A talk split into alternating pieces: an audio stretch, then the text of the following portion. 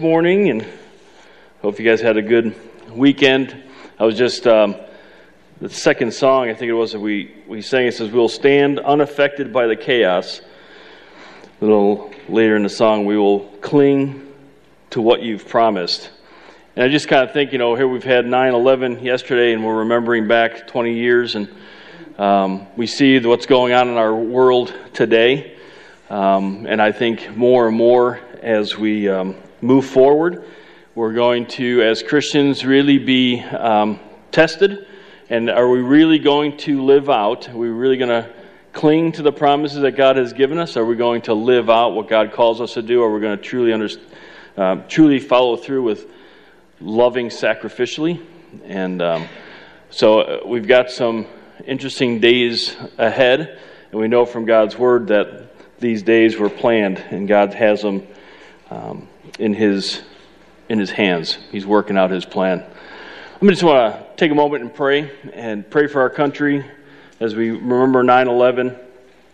For the families who lost loved ones, we uh, we have a personal friend of ours whose sister was killed in the Pentagon um, 20 years ago, and um, so it hit close to our family as well. But let me go ahead and pray.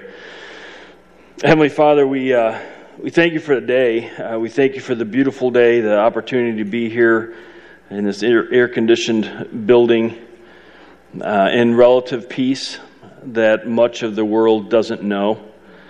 Um, Father, forgive us because we take it for granted. Um, we get caught up in our lives and what we want to do each day because we have the freedom to do that.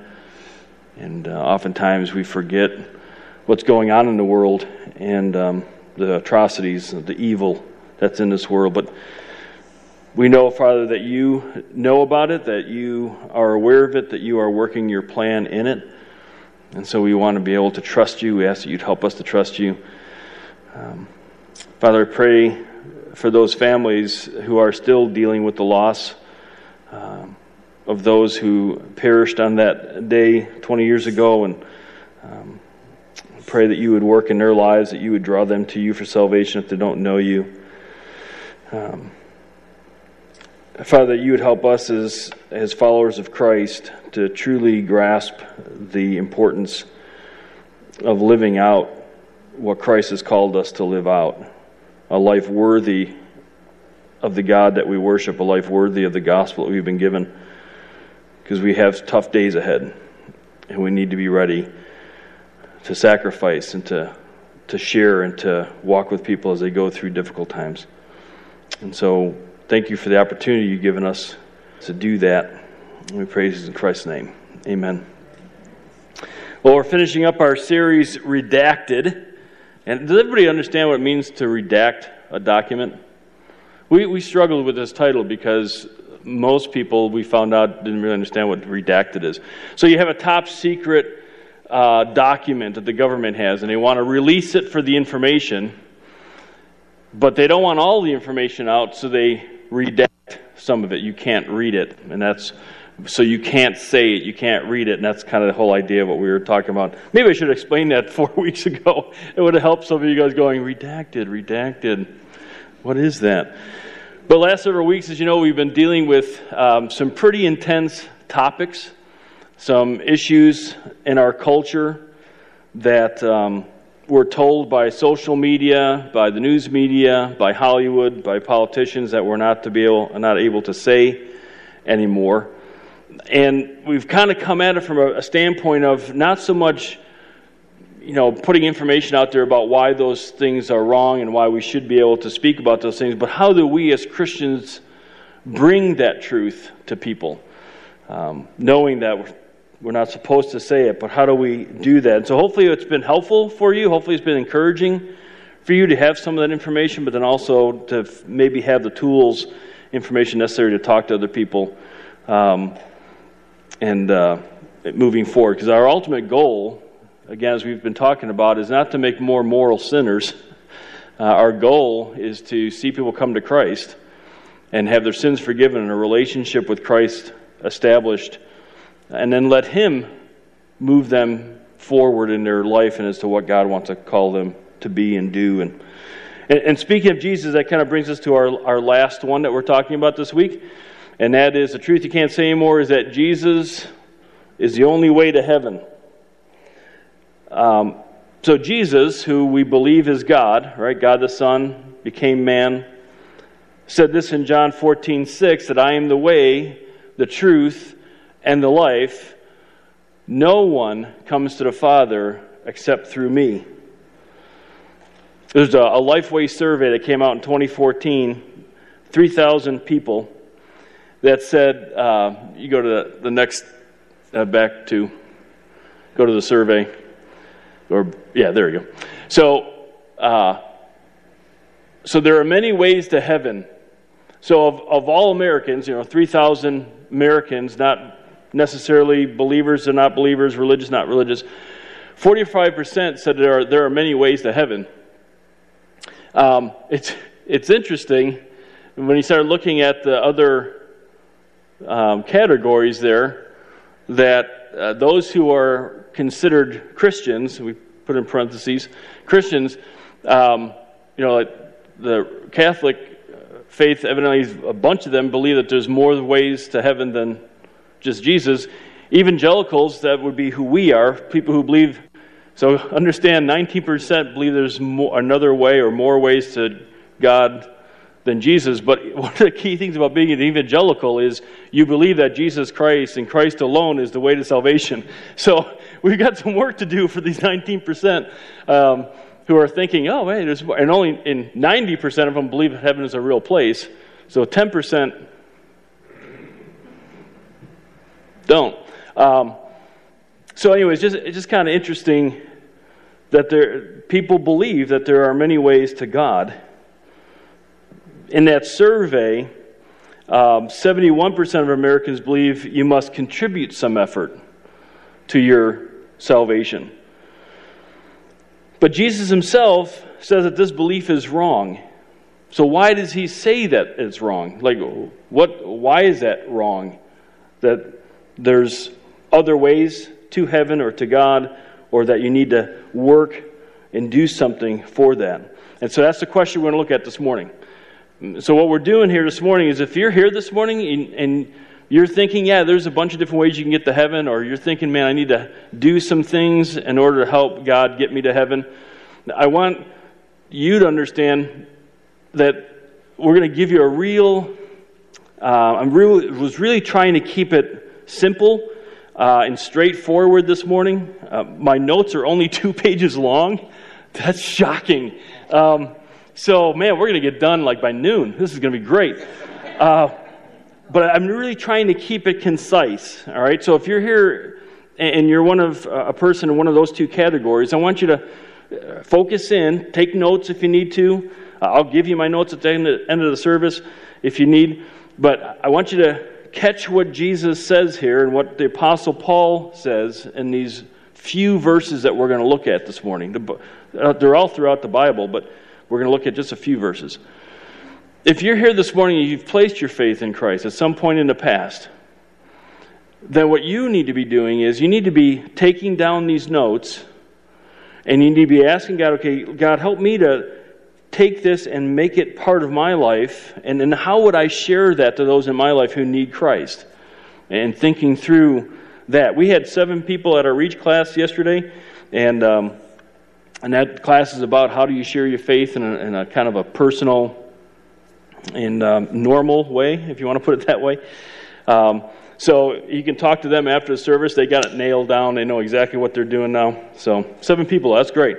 Um, all right, so are you ready for this?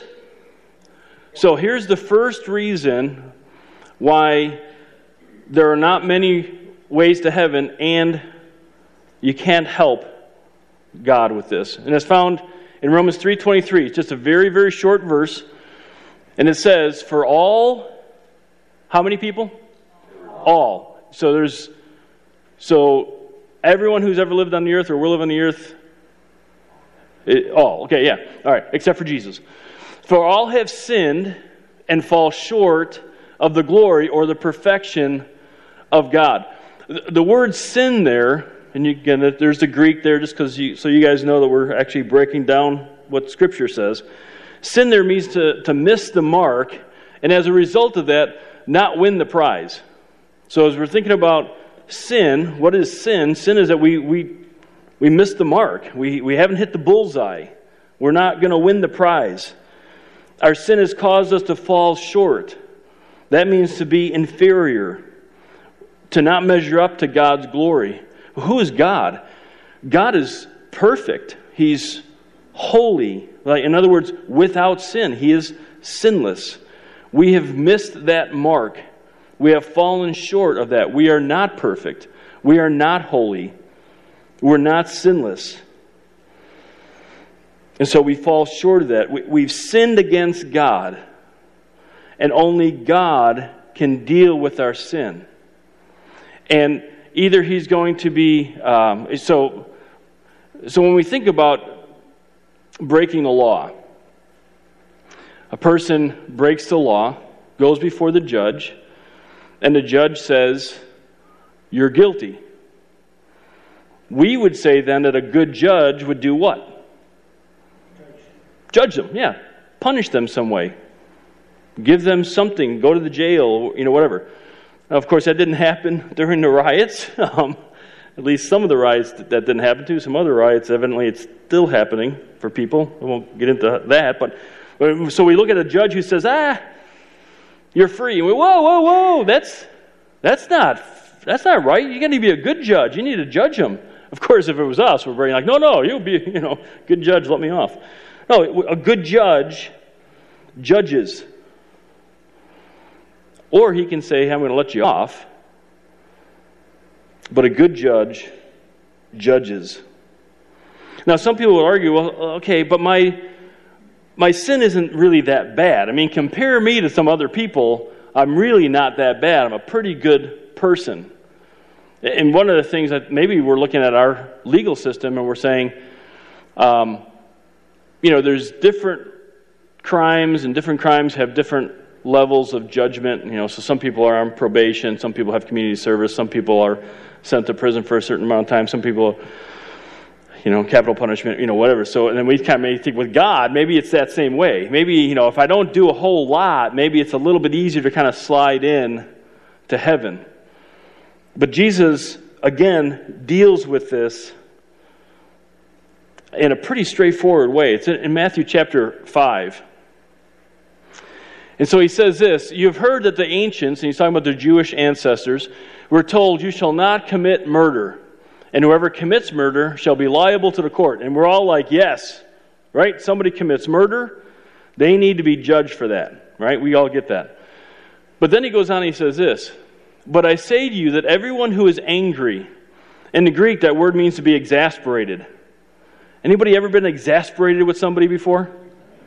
Oh, you're admitting it. Okay, good. I mean, no, no, not me.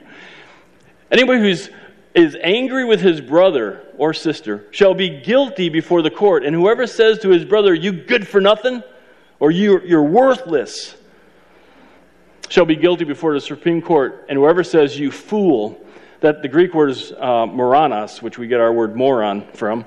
Uh, whoever says, You fool, or you're stupid, shall be guilty enough to go into the fiery hell. Again, we all agree murderers should be judged. And murderers shouldn't go to heaven because they've murdered. But Jesus, God the Son, God the one who wrote the laws by which we live, coming out of Scripture, says that if you are angry with someone, that's enough to send you into an eternity separated from Him in, a fiery hell, as He calls it. See, because here's the deal sin is a heart issue, sin is at our core of who we are. And so, anger is the sin. It may come out in some other sinful activities, some sinful responses, but sin is our heart issue. It's what our hearts are filled with. And no amount, it's not the amount or the severity of our sinful actions that keep us from being with God for eternity. It's our heart, it's the sin that's in us. So that's the bad news. And, and many people struggle to hear that. They, they don't want to hear that truth about who they are. But we, we've all, we're all there. Every one of us in this room. We're all identical that way. We're all sinners. And if God doesn't do something about it, that's where we're left as sinners. But the great thing about God is that He did do something. Again, it's all throughout the Bible that tells us. We're just going to look at a couple verses. And so look what God tells us in Romans 6:23. It says for the wages of sin is death. We all understand wages, right? We have jobs, we put in our 40, 50, 60, 100 hours a week and we get a paycheck. That's our, our wage, all right? So the wages of our sin is death, what we earn. But the free gift of God is eternal life in Christ Jesus our Lord. So the paycheck for our sin, the wages that we receive for our sin is death. Spiritual death. It's separation from God for eternity in hell. A criminal can't remove their judgment. No matter how many good deeds they do, they can't remove the judgment. The judgment is there. Same thing with us. Our sin has caused us to have judgment hanging over our heads. And no matter how many good things we do, we can't get rid of that judgment. It's there. The criminal has to put their life into the hands of the judge and do the time unless the judge chooses to let them off. But left to ourselves, unless God does something, the only thing we can do is do the time God has for us. Here's another incredible thing God did step in. He does offer us a way out, He offers us a gift. See, He's a, he's a good judge, and so He will judge people for their sin but he's also a merciful judge. And so he's willing to give us a gift. Now, we all understand what a gift is, right? If you're a first time attender and you go to the information center after the service, you're going to receive a gift. And it's, I don't know if anybody has one of those coffee tumblers on them, but black coffee tumbler filled with chocolate, you know, that's a gift. Now, if you were to say to us, or for any of us, if we were to give you guys that gift, and then you would say, well, let me give you some money for it. No, no, no. Now you're purchasing it. Well, let me do some work around a building. No, no, no. Now you're working for it. It's a gift. You don't do anything for a gift except receive it. Appreciate the fact. And so he gives us a free gift that we don't pay for, we don't try to work off. It's something that He gives to us, and it's in the form of Jesus Christ our Lord. So some people would be like, oh, you know, wait, so I thought you said a bad judge will let people off. Well, yes and no. Because God, the Son, became man. He said, hey, listen, I want to take that judgment. I want to take Harold's judgment on myself. And so the gift is Jesus Christ who died for us. Look at Romans 5 8 says. But God demonstrates his own love toward us. It's his own love. He loves us. In that while we were yet sinners. So think about it. And especially those of us who have placed our faith in Christ, this has been a reality to us. We understand this, and maybe this is the first time some of you are hearing this. While a sinner, Christ died for us because God loves us. While a sinner. Notice he doesn't say, hey, get your life figured out first. Clean yourself up first. Start doing some good things first. And then maybe you'll be good enough, and then it'll work. That, that's the whole, hey, I need to contribute. We've got nothing to contribute. We're sinners. And so it's, it's something that Christ has done for us while we were sinners. Christ died for us. And for us today, we definitely understand that because it happened you know, 2,000 years ago. And yet he still died for me, even though I came a long time later. God shows us how much he loves us by having Christ die for us. He took our eternal judgment on himself. So he's done all the work. He died our eternal death. There is literally nothing more we can do. Even if God, you know, there's just, there's just nothing more we can do. You can't add to that. And we have to be okay with that. And we have to appreciate the fact that God would do something like that and then just simply accept the gift. So, how does one receive the gift? We're staying in Romans. It says, If you confess with your mouth Jesus as Lord and believe in your heart that God raised him from the dead, you will be saved. Saved from what? Saved from your sin and saved from eternity in hell. The judgment. You're going to be saved from the judgment. For with the heart a person believes resulting in righteousness, and with the mouth he confesses, resulting in salvation salvation from sin, salvation from hell. The word believe there, it doesn't mean just to have a mental assent. It doesn't mean like, oh, I, under, I know the facts. And there's a lot of people who attend church who know the facts. They know a lot about who God is. They know a lot about who Jesus is and what Jesus did. It's up in their head, but hasn't moved that whatever 18 inches into the heart. And so it's, it's to entrust one's spiritual well being in Jesus or to Jesus, saying that I've got nothing to bring to this transaction except me, a sinner. And so I'm entrusting myself to Christ. I'm believing in Christ. So, what are we believing? We're believing what God has said about who Jesus Christ is. The fact that He is Lord, that he died on the cross in our place, he was our substitute, and that he rose again to defeat our sin and our future in hell. And when we believe that, then we confess that.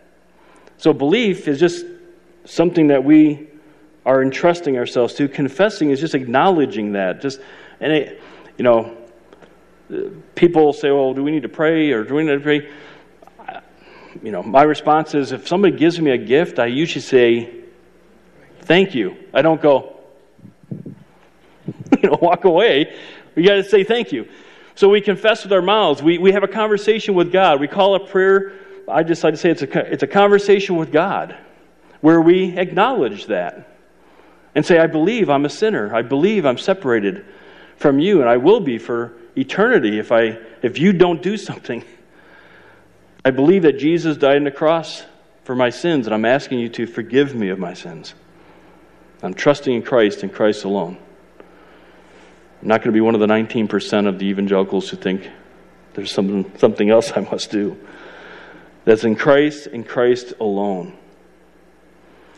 And in that, we receive God's righteousness. So, God's Holy Spirit comes into our lives, and we've talked about this in other sermons where He washes us clean, He gives us spiritual life. He's the one who takes us through this life and empowers us to do life God's way, and then He's our guarantee that we'll go to heaven one day. So, God the Father, God the Son, God the Holy Spirit, all working together to ensure that we will have eternity with God. Only through faith in Jesus Christ and what he did on the cross and his resurrection. So, what are the takeaways? If the band comes up, really it's pretty simple. We have two simple takeaways. First is just a question Are you uncertain of heaven? Are you unsure about where you'll spend eternity? Maybe in the past you've even prayed a prayer, and, but you're still today going, Yeah, I'm not really sure. We were talking about this yesterday. I have people in my office all the time who will, you know, be like, you know, I'm, I'm not really sure. My mom told me, or my dad told me, or they said that I was baptized, and you know, they'll start throwing in a lot of church stuff. And that, so I'll say to them, "It's like, listen, whatever happened in the past, happened in the past. Let's just make today the day that we know.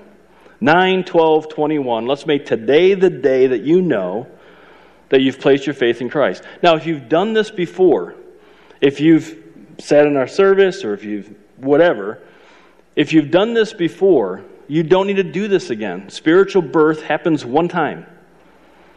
It's just like physical birth in that sense. And so, if you've done this before, thank the Lord that He has saved you. And we got to take away for you in a second. Don't, don't put it up there yet. Don't want to give any heads up to anybody. I want you guys to be on the edge of your seat. What is it? But if you're here this morning and you're uncertain, then I want to challenge you to have that conversation with God.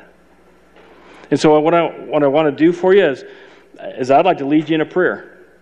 And I don't you know, again, the prayer doesn't save you, and some people, I'm not really sure exactly. You talk so fast, Pastor. Don't, really know what I'm, what am supposed to say? But if you know in your heart, you're like, I, no, I need to know for sure that I have a relationship with God, that I'm going to go to heaven one day, then I want to, I want to lead you in a prayer that you would, that you'll say your heart to God's heart. Again, prayer doesn't save you, it's just you acknowledging that you're a sinner, that you need Christ, and you're asking God for forgiveness. So just everybody close your eyes and bow your heads. Again, no one looking around. Just if, if you're here this morning, like, man, I, I need to make that happen, then just simply pray a prayer like this. Say, God, I know that I'm a sinner and that I'm separated from you.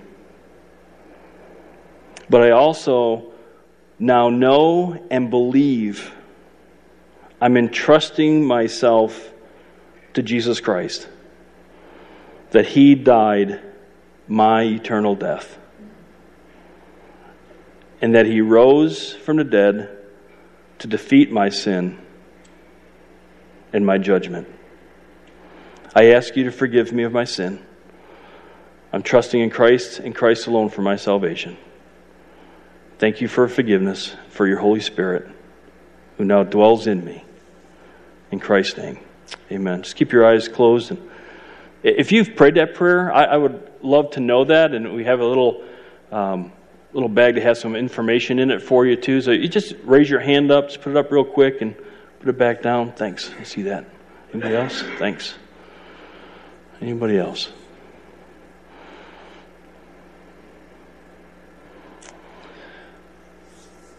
Heavenly Father, I thank you for um, those who rose their hand and raised their hand and I pray, Lord, that, um, that your word says that you will confirm in their hearts, in their spirit, that they are a child of God. And I ask that you would do that, and that you would give them that sense of that you have them in your hand, and that you will take them to heaven one day with you. And if now here on earth they have a new purpose to do life your way, to represent you before others so others can know who you are and to see them come to Christ as well. Thank you, Lord, for that. In Christ's name, amen. And the last one, because I know you guys are on the edge of your seat, is are you certain of heaven? You know, you're sitting there going, yeah, man. You know, praise the Lord. I, I put my faith in Christ and I'm, I'm going to heaven one day. I know it, excited about it. Well, then, we have a purpose for living. Otherwise, you know, why didn't God just take us right to heaven? Pray, accept Christ, boom, gone right? No, we got a purpose. And a big part of that purpose is living lives that represent Christ so other people see that and say, hey, why are you different? Why, why are you able to go through what you go through the way you do? And say, I, I've placed my faith in Christ. And so we need to be praying for the people in our lives who don't know Christ, and then we need to be asking God, give me opportunities to share my life, like we talked about last week, and to share this message that they could have forgiveness of their sins God's Holy Spirit in their life, and certainty for the future. That's our responsibility. That's our privilege that we get to do and be a part of. Let's go ahead and stand, and we'll close with a song.